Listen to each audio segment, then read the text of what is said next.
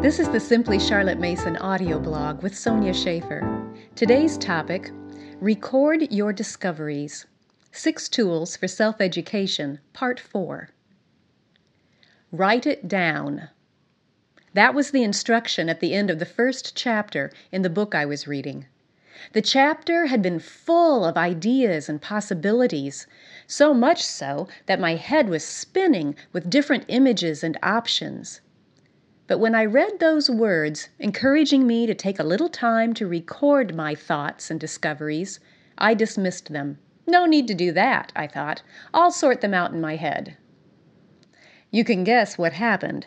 It's still a swirling mass now, days later. But the swirl is not so big, for, sadly, some of the pieces have flown away. The rest is still a nebulous cloud of thought, nothing organized, nothing concrete, nothing tangible. There's something helpful about recording your thoughts and discoveries. Getting them on paper somehow makes them more tangible.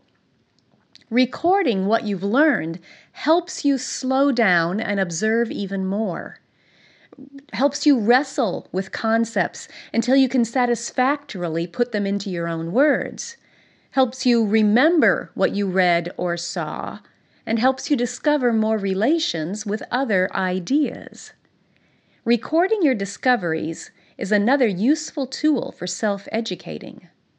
Tool number four record your discoveries. Charlotte Mason provided many opportunities for her students to record their discoveries and observations. All of them can be useful to a student of any age. Writing notebooks to collect their narrations, transcriptions, dictations, and grammar discoveries. A book of mottos to highlight favorite quotations and passages from literature they had read. A book of centuries to create a personal timeline and help them form relations between historical people and events. Nature notebooks to showcase their observations from nature. Math notebooks to record the math principles they had discovered with guidance.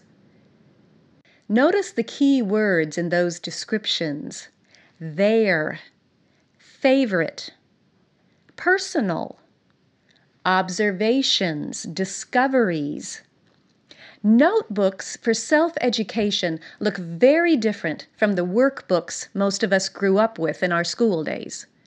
Notebooks designed for self education are not about finding and copying the correct word or phrase from the text to fill in the blank.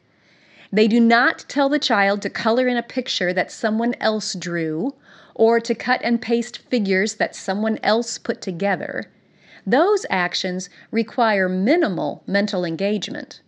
Instead, the kind of notebooks that offer the best tool for self education are blank.